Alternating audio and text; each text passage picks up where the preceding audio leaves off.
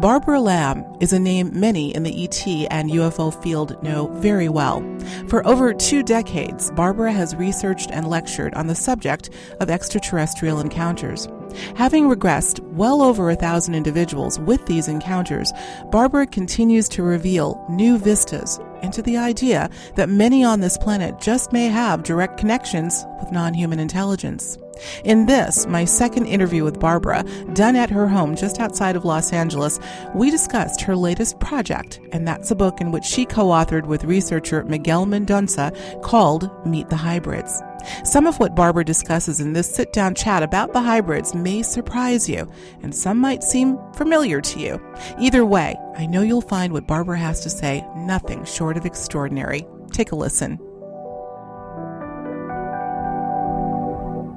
It's such a pleasure to be sitting here with you in person finally. Yes. Uh, after we've known each other for a few years, we, We we, met a couple of years ago and had the pleasure of our first interview, which I have to tell you is our first or the first two hour interview that I've ever done. Really? It sure is Wow. because I knew that the subject that we would be covering was so meaty that in order to do it justice, we'd have to have two hours. And we spent a good, a great deal of that time talking about the hybrids. Yes, we did. And so I think it Yeah. is it was perfectly apt to have this conversation today uh, with your new book, Meet the Hybrids: The Lives and Missions of ET Ambassadors on Earth, that you co-authored with Miguel Mendonca. I want to make sure I'm pronouncing that right. So so excited, and I also want to make mention, Barbara, traveling from Phoenix, Arizona, the uh, the International UFO Congress that just finished up.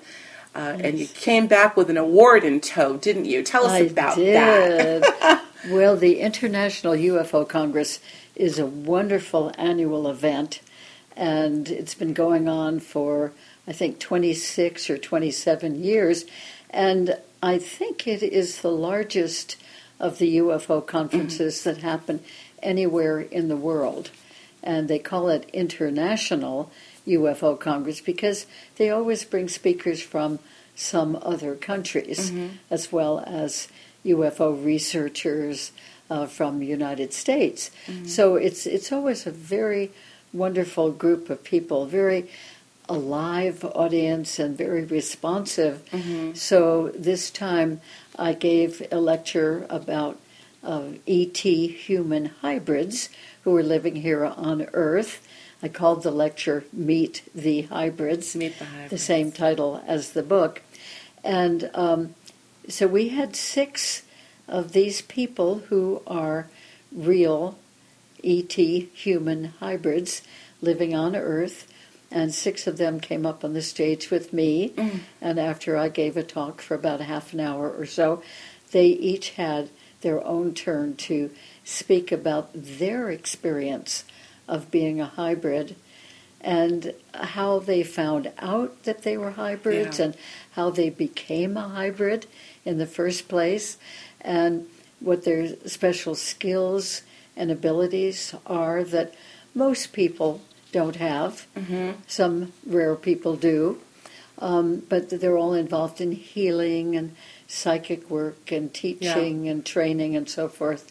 And then they had a chance to really express their own mission. Because you see, these people with extraterrestrial genetics, they have an ongoing contact with these other beings.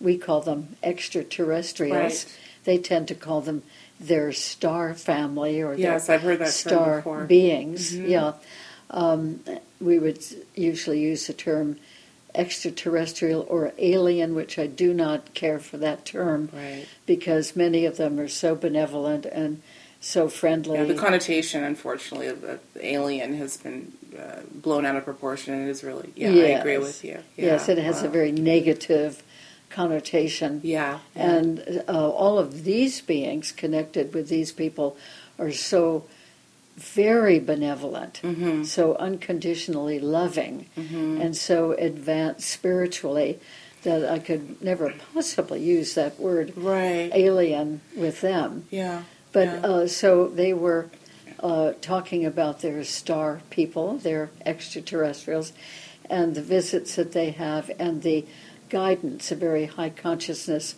guidance that is given to them as they're living their lives. So it was wonderful that they each had provided um, drawings of their beings, mm-hmm. whom they have a lot of contact with and have as part of their genetics as well. And I was able to show those on the slides, mm-hmm. on the big screens. And uh, so people could really get a feeling of what these people are about mm-hmm. and whom they're connected with. Mm-hmm. Um, and to my amazement, people after the lecture, there were still two days left, two and a half days left of the conference.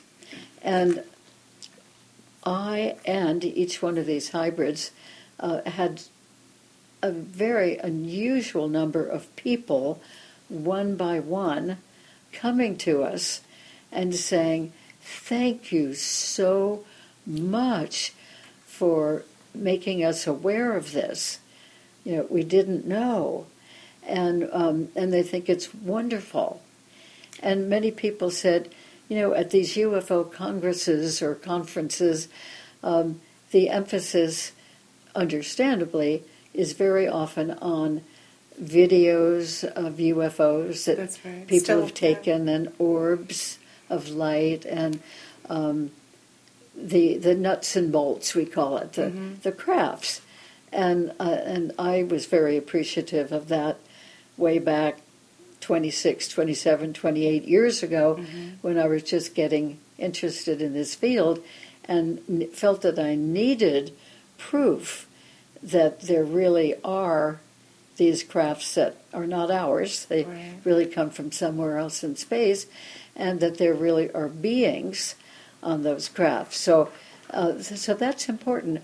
But this lecture was so different. It was like this was right at the heart of the matter as many of us consider it. Mm-hmm. It's not just the flying crafts and they come from no. somewhere else in space, no. although that's very, very significant. But this is the, the beings themselves and what they're here for and how many of them are so positive and are really guiding and inspiring humans mm-hmm. living here.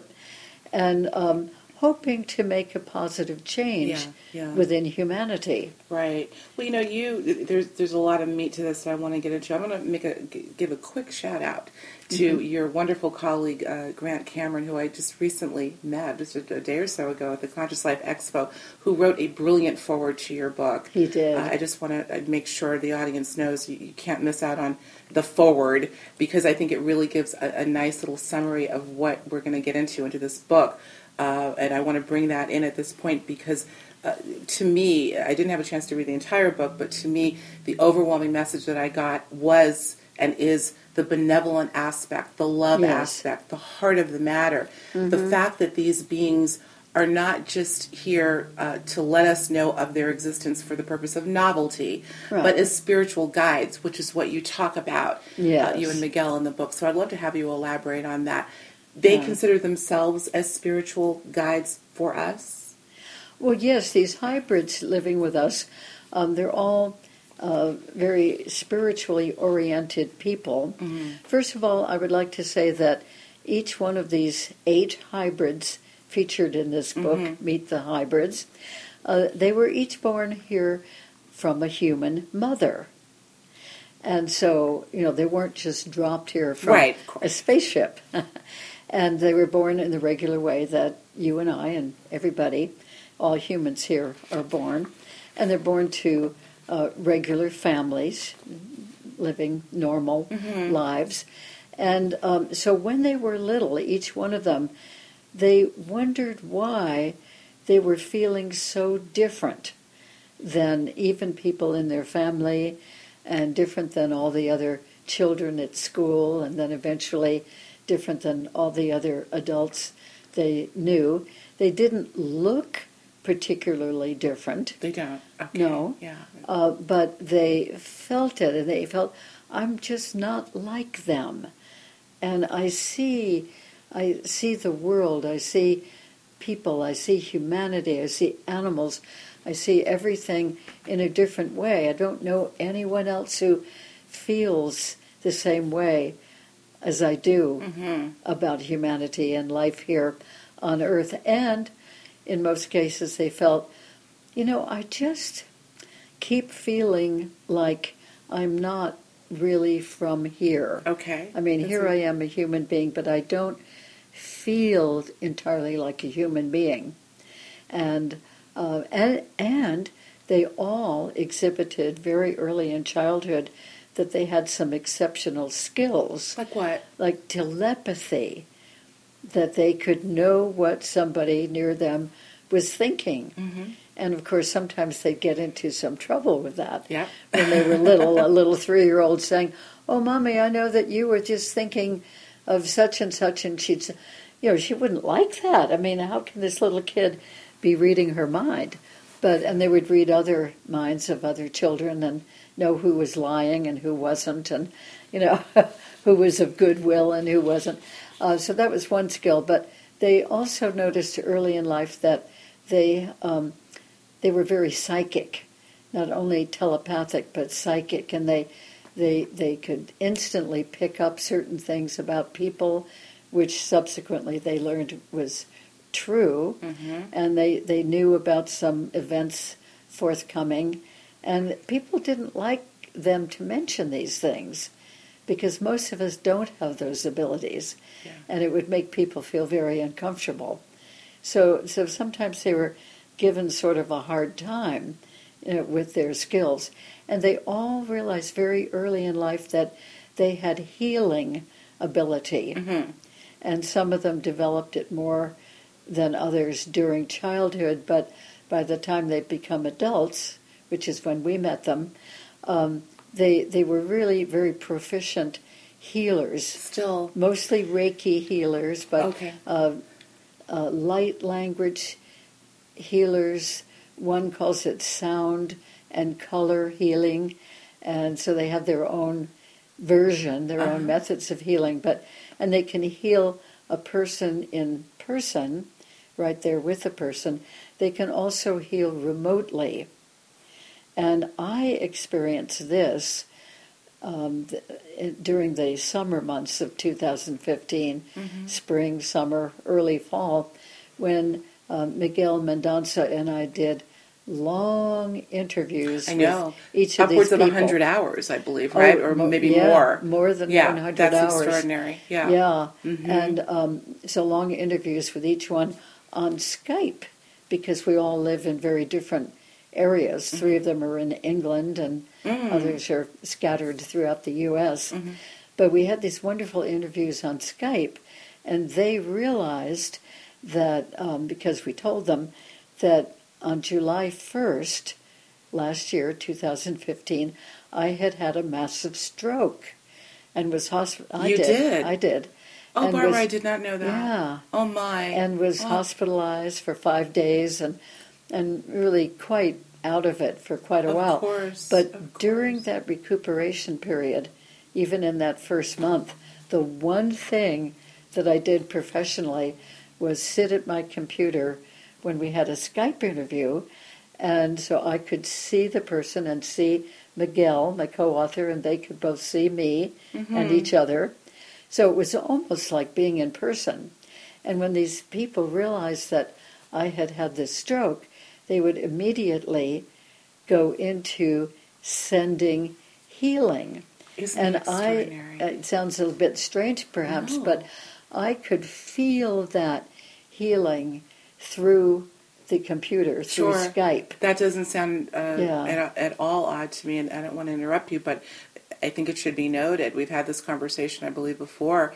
Uh, that in fact, just had it with Linda Moulton Howe two days ago Oh, good. on the role that our digital uh, tech, our technology may be playing in proliferating the, these these sorts of um, oh uh, extraordinary uh, remote at a distance things, including Yes. the appearance of uh, uh, non-human entities through Yes. using technology as a conduit. So we're not going to go off on a tangent there, but I just want to say, and I think our audience is well acclimated to this idea Uh-huh. that uh, somehow our use of technology, the way it's being used, of course, there are some. Uh, aspects of, to it that aren't good for us. Mm-hmm. But on the other hand, it seems that in these areas that we're talking about, it seems to be playing an integral role Oh, right. in the, the non-human intelligence and how it's interacting with us. So Oh, you're so right, and I would like to just add another Please thought do, to please that. do. Exactly, and that is that on one of these Skype interviews with one of our hybrids, Mm-hmm. um, at some point during the interview, I was feeling a very active tingling on the top back lobe of my head, the cerebellum. And I, I just noticed that as we were doing the interview, uh, that my that whole part of my head, that not only the skull but inside in the brain, was feeling very tingle, like little tingles jumping all around. It was very activated, and I thought, oh, that's interesting, but I didn't mention it. And then uh, Jacqueline, one of the hybrids, said because she was seeing me on Skype, and she said. I just want you to know, Barbara, that there are three um, mantis beings standing behind you, and they have their hands over your head, and particularly sort of the back top part of your head, and they are adding healing energy. So I realized that's what I had been feeling. So I don't have that kind of sight uh, looking into other dimensions like she does. She could see them, and they were some of her family beings. These beautiful, from the tall mantis family, mantis or beings. some say mantid, depending on where you are. Mantid Sure. as well. Yeah, but Yeah. wow, very interesting. And so that was that was uh, sort of a proof to me that she really knew what she was What she was doing, doing. what she was talking about, because I was feeling it intensely. And then she said, "These three beings are standing behind you, with their hands over your head, adding healing energy to the part so of how the did you brain that feel was after affected." this was was happening? Or I you- felt wonderful. I felt so happy. And it turns out that for years, in my doing all the regression work that I've done with experiencers of extraterrestrial encounters, that whenever I would do a regression which involved the mantis beings, uh, some, and you pointed out sometimes they're called mantid, yeah. Sometimes they're called insectoids, Mhm. but I prefer the word mantis, like a big praying mantis. Right. And um, that I had uh, learned from these regressions and other people's experiences that the mantis beings were so kindly, I've heard that. gentle, Yes. kindly, not only loving, but unconditionally loving. And, and that's part of this hybrid named Jacqueline. Uh, part of her makeup, she has a large part of uh, mantis genetics in her, and she gets visits from these mantis beings frequently. Sometimes they'll take her on board their craft, and sometimes they just stay and visit with her in her home. And but it's always a very positive, loving experience. So she has that kind of sight that even though they're in a somewhat higher dimension than we are, Mhm. they're probably at least in the fifth dimension compared to our being in the third dimension. Mhm. But she has the ability to see into that dimension, that frequency. The hybrids were very often talking about differences in frequency, Sure. which corresponded with the different dimensions. Right. So even though I didn't see these three beings behind me, I definitely Did you felt sense them. them? Did I what? Did you sense them? Well, yes. I, I mean, I didn't really, I must say, until she brought it to my attention. I certainly felt the tingling and that something was going on with my head and wondered what that was. And then when she pointed out that there were these three tall beings behind me, and I closed my eyes for some moments, and, and then then it certainly seemed like I could feel their presence, Mm-hmm. and it was very soft, very gentle. I, You know, nothing abrasive, yeah. nothing threatening in the least bit. I, amazing, uh, Barbara. As I listen to you, and another mutual colleague who says hello, by the way, and that's Mary Rodwell. Oh, she's a dear who friend of I mine. I know she is, and Yeah. she, she just loves you dearly. Oh, I love but her. Uh, as a matter of fact, I, I interviewed Mary just recently, our third together. Good. And again, the reference to um, our talk was about what her book is that she's working on called The New Humans. Yes. I find amazing correlations The already with how the Star Children, uh, I think maybe we're talking about one and the same, the features that you're bringing up about these hybrids and their telepathic and psychic abilities, uh, Mm-hmm. Their connections to the various species, including the mantis. Yeah. Um, so I wanted to, to put that in there because I do find a striking correlation. But again, in each case that I have had occasion to learn about this non-human species we call mantis or mantid or, or uh, insectoid, I've heard that term, Mm-hmm. invariably what is brought out about them is their their loving demeanor yes. loving demeanor, the, Yes. their benevolence. Now, I've, I've um, listened to several accounts of people who have claimed to see these beings Mm-hmm. physically manifest, Right. and in that they're sort of uh, in fashioned, we'll say, like the praying mantis, Uh huh. except in some cases eight or nine feet tall. Yes, yes. They can be quite uh, uh, startling, to say the least. Yes. But uh, I've heard until you get to know them. until you get Yeah. to know them. Yeah, then they're wonderful. Yes. Yeah. So I find that amazing. I just wanted to bring that point up because uh, I think that's that's something very important and adds to the benevolence aspect of uh, of, of these hybrids. Yes. Another question I want to ask you. So many uh, regarding what we call the hybrids, these loving beings. When do you think, or when, if they told you, they knew unequivocally that they were hybrids as opposed to, oh, just psychically inclined or something else? Just a When different did sort they of person. Yeah, Exactly, yeah. because I think Yeah. there are a lot of those people here, and I want to get to that a little bit later. I think but so, yeah. When when was there a threshold that they crossed that they just knew I'm a hybrid? Well, it was different for each one of these hybrids in our book, our study. Um, one of them uh, found out at, when she was age 35, and her father took her aside, and she knew that he'd been in the military for his career, and he took her aside and he said, "It's time for you to know that before you were born." before you were even conceived, um, I was part of a, a secret program having to do with some part of the government, I don't know which part, and that they were trying to see what would happen if they could mix extraterrestrial genetics with human genetics. So, in other words, they already um, so this is several decades ago, they already were doing experiments with extraterrestrials who had come to Earth, uh, maybe in crashed uh, discs, or, or or landed peacefully and decided to stay for a while, and work with humans who would be interested in learning about them. So this is one of those programs. So what they did, they took the eggs from the mother and the sperm from the father of Cynthia, this hybrid I'm talking about right now.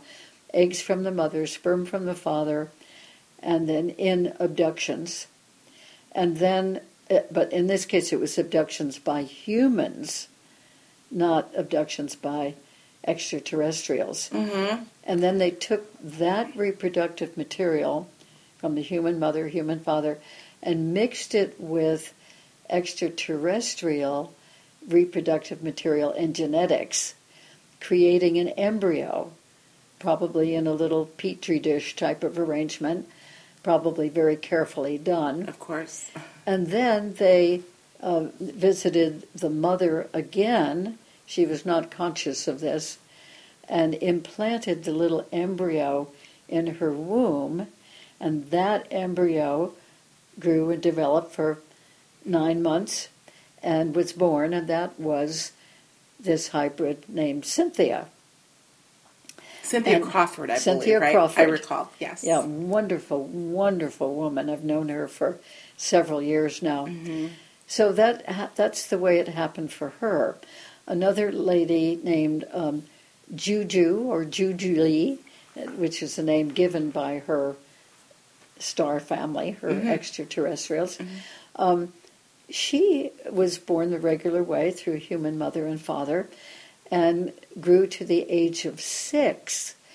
And then the beings whom she was partly made up of, the extraterrestrial beings, came and visited her and told her that she had. Oh, oh no, I'm sorry. They visited her and they injected her, regular injection like we do, uh, with their extraterrestrial genetics and with some other extraterrestrial types of genetics too. So she, at age six, became a Became hybrid. a hybrid. Oh, that's interesting. That's a, Yeah. quite a different scenario. And okay. then I, I know of cases where um, the human mother of the hybrid was pregnant with the hybrid. In other words, just as far as they knew, just a regular old mother and father, you know, conceiving and getting pregnant. And then the mother was taken by a group of extraterrestrials, and in their facility on board the the spaceship, um, the mother was okay already pregnant with a little embryo, or even having developed into the fetus stage. The mother was injected with extraterrestrial genetics through the wall of her abdomen and the wall of the uterus and again. into yeah into the uh, fetus inside. So and then that fetus was born, regular term, regular way that we all do it. But already you see from before birth had the extraterrestrial genetics.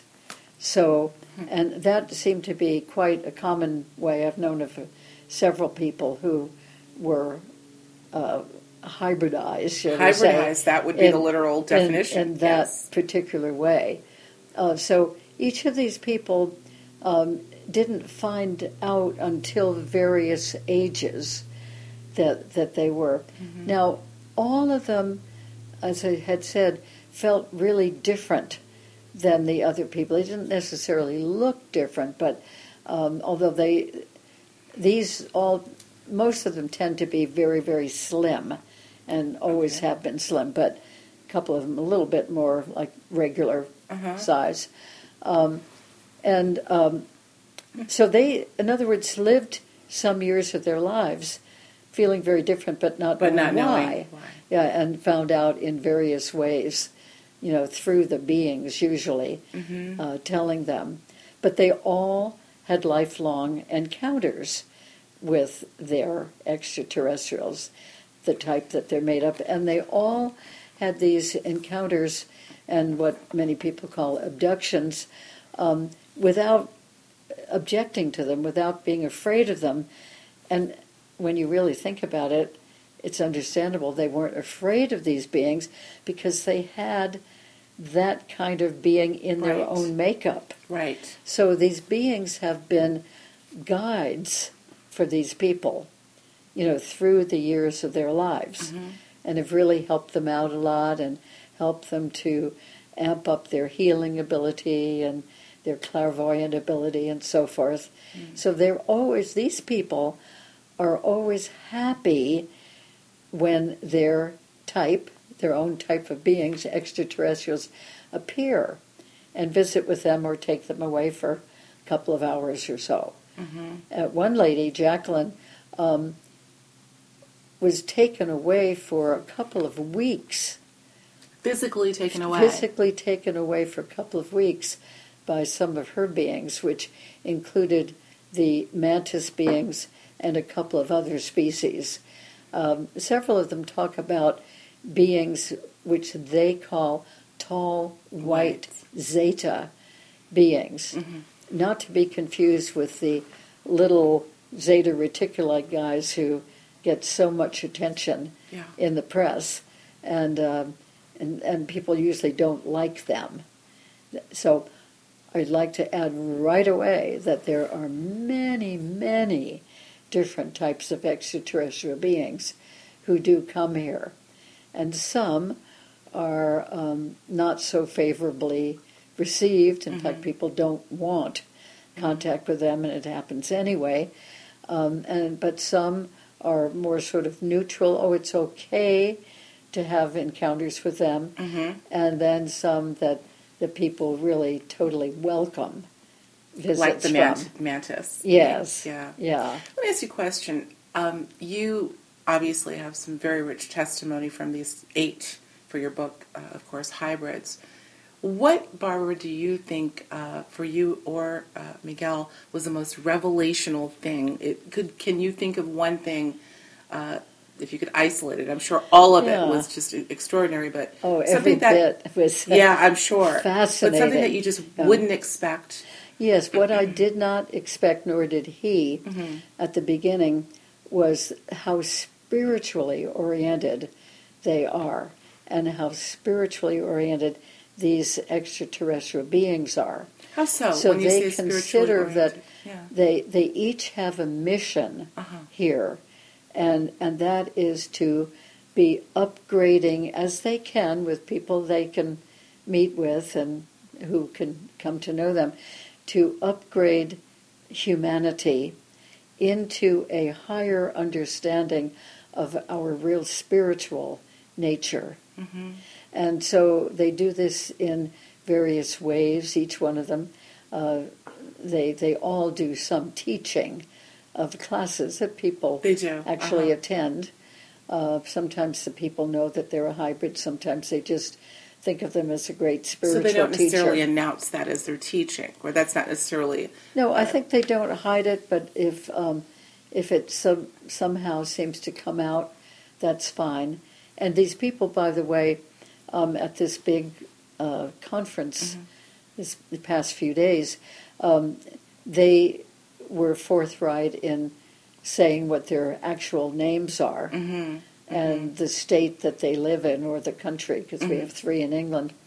And uh, so th- they don't go around announcing it or advertising it. They, they're not here for fame Right. or fanfare, but if people seem to be receptive and want to know, you know, where did you learn all your healing skills, for instance, or how did you develop all your psychic ability, that um, they will say, well, actually, I'm a mixture of human and extraterrestrial How genetics and they and they will say which groups, Yeah. which extraterrestrial groups. Like some of them um, have quite a bit of Arcturian. There are Arcturians Mm-hmm. from the planet Arcturus, and um, some of them are blue Mm-hmm. Arcturians. Apparently, there are different races of Arcturians, and there are beings from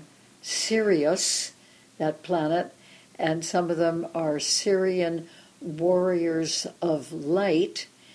I'm, I'm talking about the the beings who whose genetics are That's mixed right. with these hybrids, and um, the tall white zetas, the mantis beings, and reptilian. Yeah. So, some of these people, some of these women who are just the most beautiful, wonderful, loving women, even beautiful from human standards. Mm-hmm. I mean, you'd look at, at one of them and think, wow, isn't she pretty? Mm-hmm. And just looks so lovely, you know, like a lovely person as well. And um, that they, they really are more spiritually developed and they get guidance from their type of extraterrestrial in helping to uh, raise the spiritual understanding of human beings. So the spiritual aspect was, to the extent that it is, was a surprise to me Uh-huh. and to Miguel Yeah. Mendonça Interesting. and um, they talked about you know helping humanity and helping individuals to evolve and that got into the discussion about ascension now ascension is something that many groups more spiritually oriented groups among humans um, are talking about anyway. That's right. And that means that they are helping us to devolve in consciousness and spirituality enough so that we can individually ascend to sort of a higher plane of existence. It doesn't mean that we have to die physically to do that, but that we can kind of live in a different consciousness. Mm-hmm. And if there are enough people who are sort of developing spiritually, getting ready to live in a sort of like a higher level, should we say, Mm-hmm. of consciousness, um, that we can, um, and this would be people from all over the world who are developing in this way, that we can live. It will seem like the earth, but it would actually be a couple of dimensions higher, like the fifth dimension they kept mentioning. Like Dolores Cannon's New Earth, right? Yes. Or- yeah. Yeah. Yes. And so it's possible that eventually, I don't see it coming soon myself, but Yeah. that all of humanity could evolve and the earth itself could evolve or as they say ascend you know into a higher frequency and when that would happen i hope it will happen that we would not see things like war and killing and murders and gang fights and competition and greed and all of that because it, it's just as you know we're saying a higher consciousness a higher understanding Mhm. and that there's no need for people to even think about conducting Right. themselves Yeah. that way no cruelty of any kind Yeah. you know so so they each have a mission to help where they can wherever it is that they're living and they all live in a different location um, to just you know help as they can to bring about this evolvement with certain groups of people and individuals Right. I have to ask you, they're they're obviously on a mission and dedicated to that mission. Have you heard from them how they think it's going in terms of Uh, beyond expectation, below expectation? What what are their thoughts? Well, I think they tend to feel, as it turns out, very much like I do, um, unfortunately, that the earth, so much of what goes on on the earth, not all of it, but so much of it in particular pockets, um, is so negative and so dysfunctional, tragically so. And we hear about all these things on the news. We know this. And also, there are many, many groups of people and many individuals who are really accelerating, uh, evolving in consciousness, and who really are here for service Right. to their fellow man and service to animals. So they recognize, and I'm very aware of this myself, of um, you know the the light and the dark, the good, the bad, the polar opposites. That this humanity has everything in it, and um, that's how it is in three dimensions, In three dimensions, three-dimensional right. world, and um, they're helping to bring about a gradual upgrading of that. They're also very aware that, as you mentioned before, with Mary Rodwell's work, especially uh, the star children, the younger people who are being born and and who have a higher consciousness and really are here for service. So some of these star children uh, used to be called, and maybe still are, indigo children That's right, or crystal and or crystal rainbow. children, That's right. rainbow, Yeah. and um, there still are babies being born here and there, allegedly all over the world. I'm very happy to say, um, who are this type who who come in and they will see the dysfunctions going on in the world, and they will be here to, in whatever way they can in their own local area, to make a difference, Mm-hmm. to help to upgrade the whole thing. Yeah. Humanity is so wonderful in so many ways and so atrociously horrible. The paradox. Yeah, isn't it? In some other Yeah, ways, yeah. with people, and it could we could have such a beautiful, clean, well functioning planet and beautifully functioning humanity. Mm-hmm. I mean, it is possible. Of course it so is. they are here to help in whatever way they Yeah, can wow. to bring that about. Wonderfully said. Well, I, you know, there's such a sense of frustration on the part of those who feel their mission to be uh, service to others. Um, Yes. And I think we, all of us, particularly in this work, just have to take a, a deep breath and, and keep going and keep praying and Mm, Right. hoping and, and working. Yeah. I, want to, I, I triggered something in my own mind. You probably saw the expression on my face change when I said the word paradox. It triggered a question that I, I had for you pertaining to the book, and that's uh, the phenomenon that we have so neatly labeled ET UFO. It- It obviously has many facets to it. But taken together, there are what we'd call these paradoxes and contradictions that exist in terms of understanding what this the ET, and I always put that in quotes because you and I both know I think it's a lot bigger than ET as it's been popular popularized. Yeah. Um, and I think you address those uh, paradoxes and contradictions in your book uh, in terms of understanding what this is. And again, this is the scope is larger than I can even hold my hands out. Do you think that these hybrids and even the beings themselves can can help, or or maybe I'll rephrase the question: What these hybrids are doing in their teaching is helping to erase the paradoxes and contradictions of what it means to be ET or what the phenomenon is about. Yes, I do. I, I think they're very much about that. They emphasize, for instance, that we humans are all one. We're all from the same source. We're the same substance in a way, in terms of our beingness, being beings.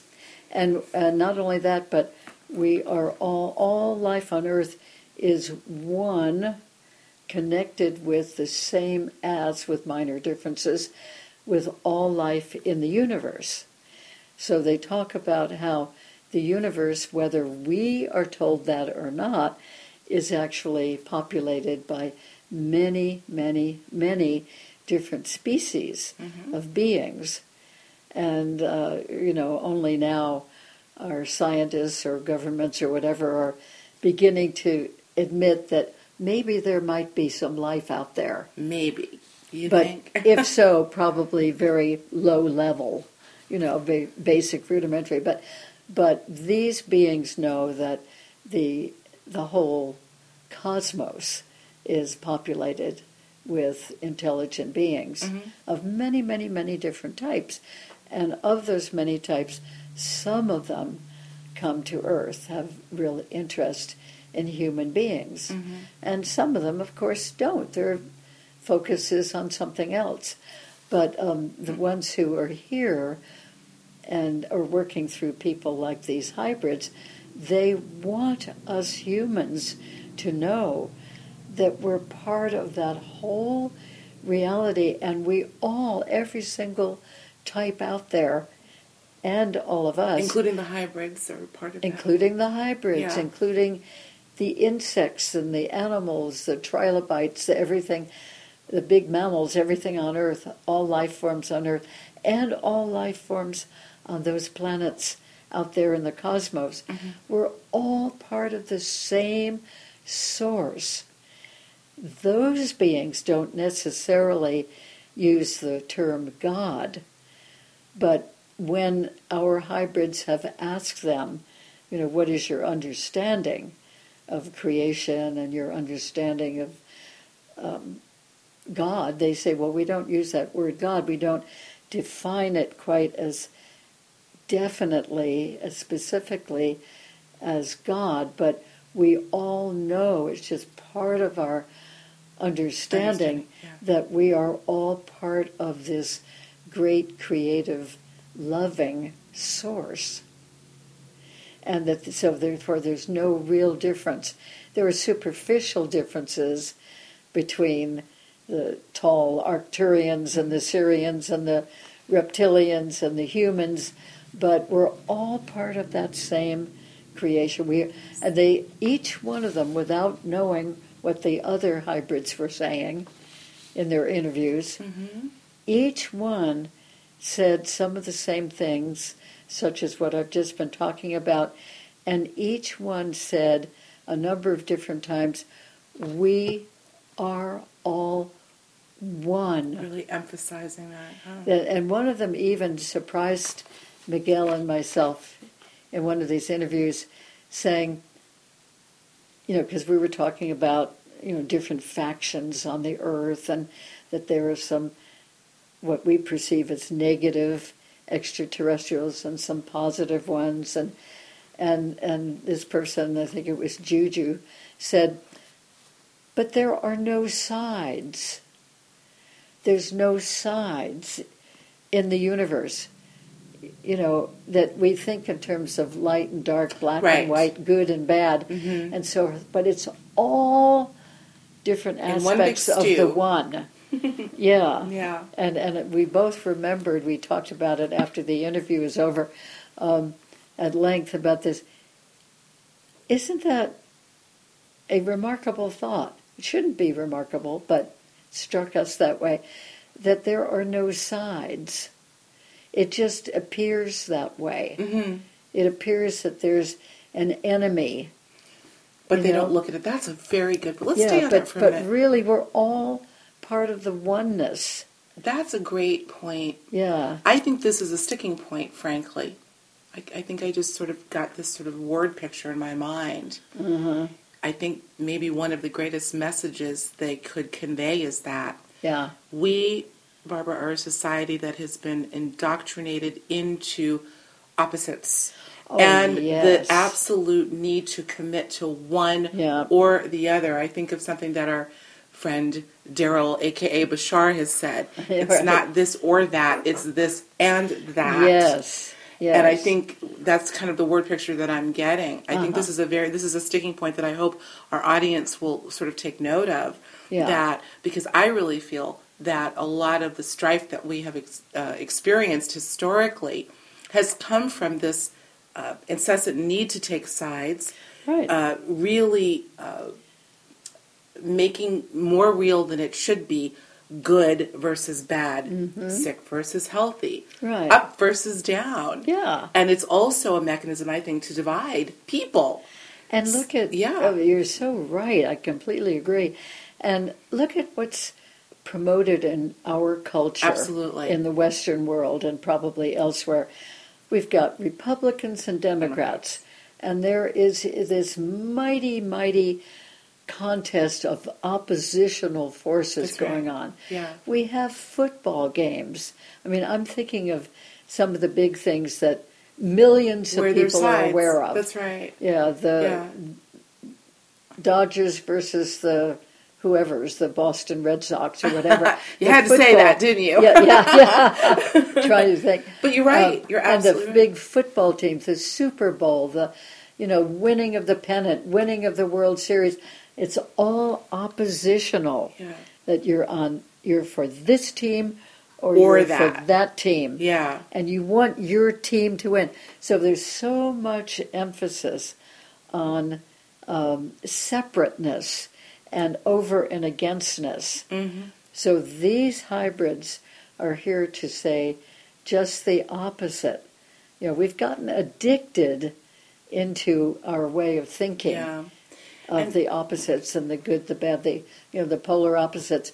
So a very interesting thing this past week at the International UFO Congress, and I just feel so good about this. There, um, after, uh, well, there's a researcher named David Jacobs, and he does a lot of uh, regressing of people to their extraterrestrial encounters, as I do. We've both been doing it for, oh, at least 25 years on opposite sides of the country, interestingly enough. He's in Pennsylvania, and I'm in Southern California. And so for years and years, he has derived from the regressions he's conducted that all extraterrestrial beings are totally negative. He has. He, he, really? he concludes this from the work that he's done. There's nothing good there at all. All of these species out there who visit human beings are totally negative and abusive to us. That's what he thinks. And then he got more and more into the whole question of hybrids, while I, unbeknownst to him, was getting very involved with the whole question of hybrids out here on the West Coast. And his conclusions about the hybrid phenomenon is that the hybrids are made on board the craft and then brought to Earth. They have enough human in them that they can survive here and that they don't know how to live life in the Earth, so that the abductees who happen to know them from the ships are mind controlled to teach these hybrids, his type, not mine, not mine, um, how to live, how to buy food at a supermarket, how mm-hmm. to balance a checkbook, how to use a telephone, and you know how to do everything that we do on Earth, and that it's all um, a big threat, and and that these hybrids that he's talking about are here to eventually take over the world from humanity. So he gave a lecture on one day of this UFO Congress, and the next day I gave a lecture and had these hybrids come up. These are polar opposite Here we go again, view. right? With the yeah, polar opposites. Yeah. yeah, yeah. And then, and I made quite a point of that in my lecture that you know we represent he represents the dark part of it i represent the light part of it and that's how it is in our third dimension you know and um, and then uh, the next day there was a panel uh, about abductions and who did I sit next to on the panel? David, David Jacobs. Jacobs. and of so course. He, he gave his thing about the totally negative threat about these hybrids who are here to take over the world. And he said all abductions, it's all the purpose of all abductions is to create hybrids who will take over the world. And here I was with a very different point of view. But the beautiful thing about it was that I just felt so pleased, and I, I think it was inspired by some of these beings, no doubt. Mm-hmm. And, and that was that I could say, look, we're all part of this oneness, this polarity of it, my polarity of it.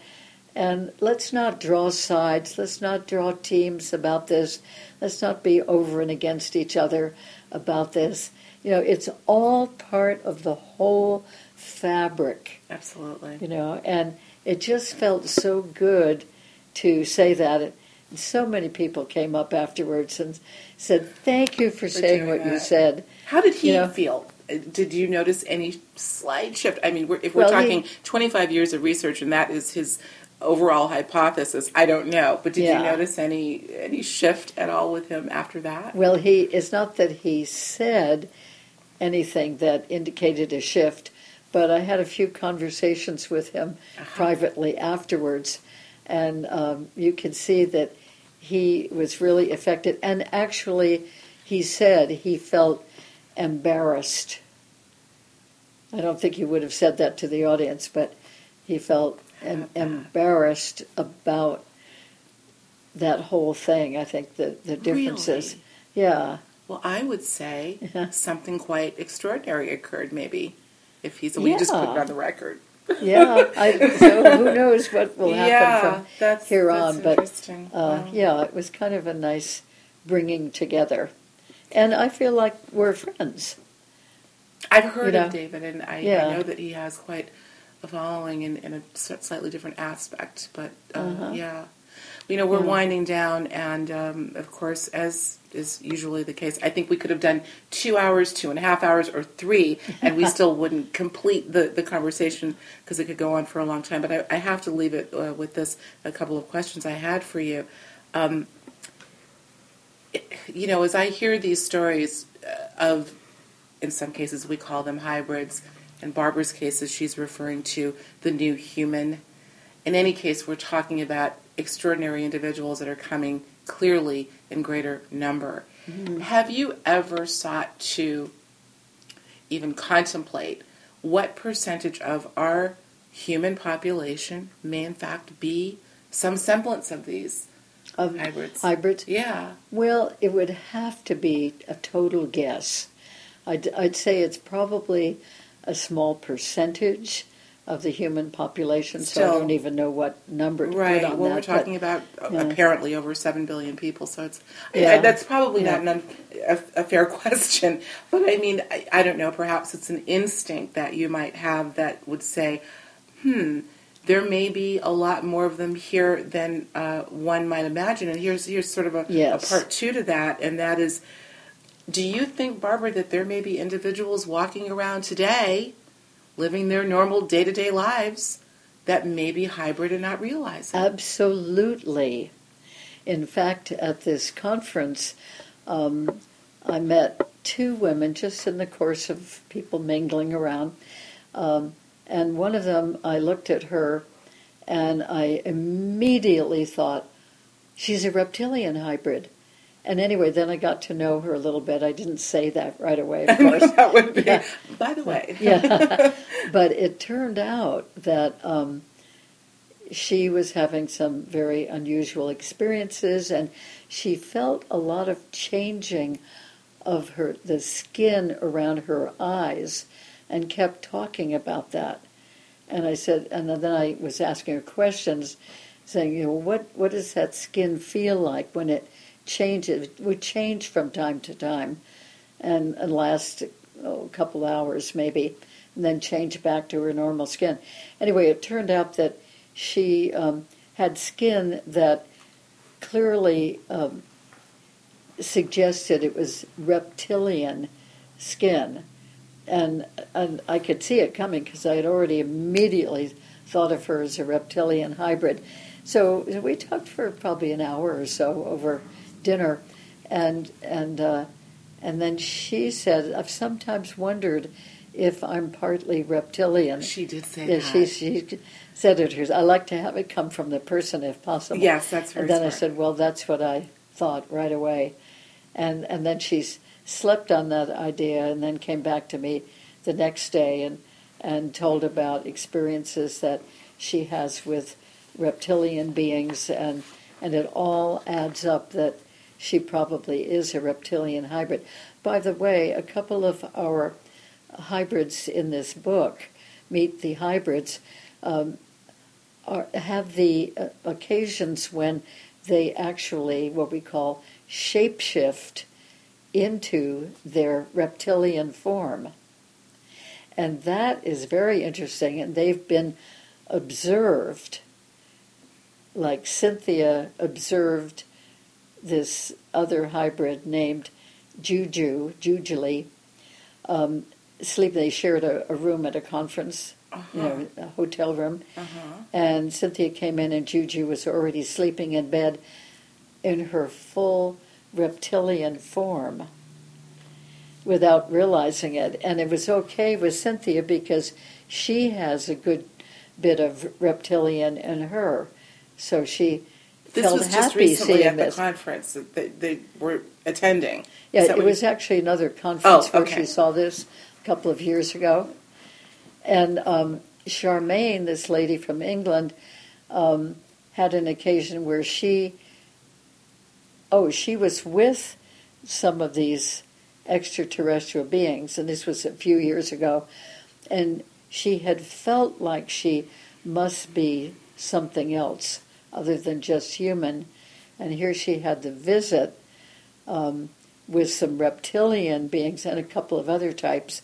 And she said, Is there any way I can have confirmation that I feel so different, that I feel like maybe there's some other components in me?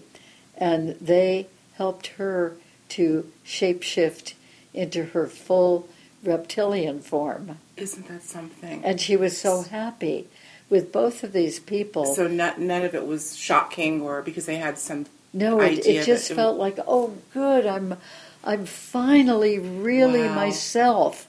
And then they gradually shapeshifted back into their human form, but feeling so much more complete. Mm. You know, it's kind of like um, I'm going to quickly make up an example. It it might be like um, like a person living here in the United States who has a lot of Asian component in them, but maybe their family never told them that because they also have Western human mm-hmm. uh, component mostly, and but the person's always been drawn to the Asian cultures mm-hmm. and always felt happy when seeing Asian people and wondered why. And then eventually it comes out, maybe they're fully adult, uh, that yes, that that she does have uh, Asian ancestry right. in the mix, and then she feels so happy to know that relieved almost like that, part yeah. of her had been denied, right? Or right. it could be true between the black and white races. Mm-hmm.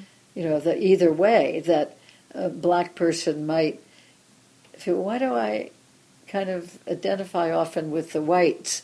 Hmm. And yet, I don't think there's any white mixture in my genetics here. But then eventually finds out from some relative that there is. Oh, that's why I feel that way. Oh, good. Now I can accept that. I can right. embrace it. You know, or the other way around. White Mm. person discovering Yeah. they've got Native American or black or Well, who knows what. You know, how Asian intuition or- works. You know? yeah, and that So, once you know who you really are, it, it it feels more complete.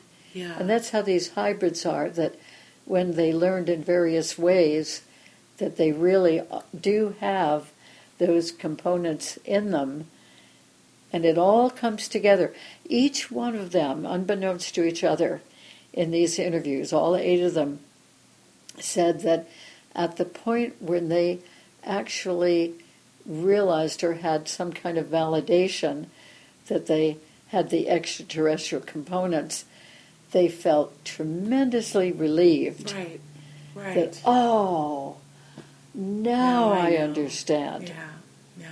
And in the meantime, they were having positive experiences right, with those kinds of beings. So it was a, a very well received piece of news. hmm You know, Well, I have to tell you, I hope, Barbara, as we're being listened to around the world, that there are a few people saying, ah, now I understand. yes, Because you do such a beautiful job in explaining this extraordinarily complex, extraordinarily important, and extraordinarily beautiful phenomenon that we call the hybrids. yay! Thank Meet you. the Hybrids, the lives and missions of ET ambassadors on Earth by Barbara Lamb, Miguel Mendonça.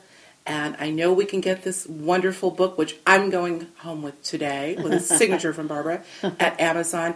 But is this also available at your site, barbaralambmft.com? That's the website, but I do not have it posted on there yet. Okay. So I think the good way would be to um, order it on Amazon.com, and Very they're good. very good about sending them right out. Yes, and, they are. Yeah, they're. witnessed that you wouldn't get a signature that way, but That's right. Uh, well, but- but you sorry, folks. get I'm getting a signature today. I'm Yeah. so delighted, and Yeah. so delighted to see you again after I am too. three years. I think. So, Yeah, that's Barbara, right. Thank you so much, and once Yeah. again, congratulations on your wonderful lifetime achievement award. Oh, thank you. Thank you very much. All right. Thank you all who are listening and go forth with hopefully an expanded and deepened appreciation for life Absolutely. and the different forms that life can take.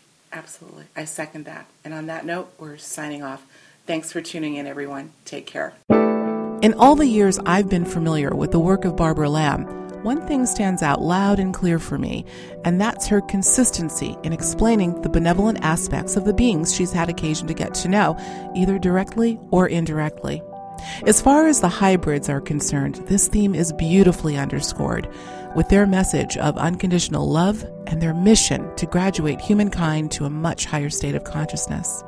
If you enjoyed this interview, be sure to stay tuned in as I will next have a chat with Barbara's co author, Miguel Mendonça, and one of the hybrid beings featured in their book. This is sure to be a must listen. Until then, I thank you for spending time with us here at Higher Journeys Radio, presented in association with Conscious Life News.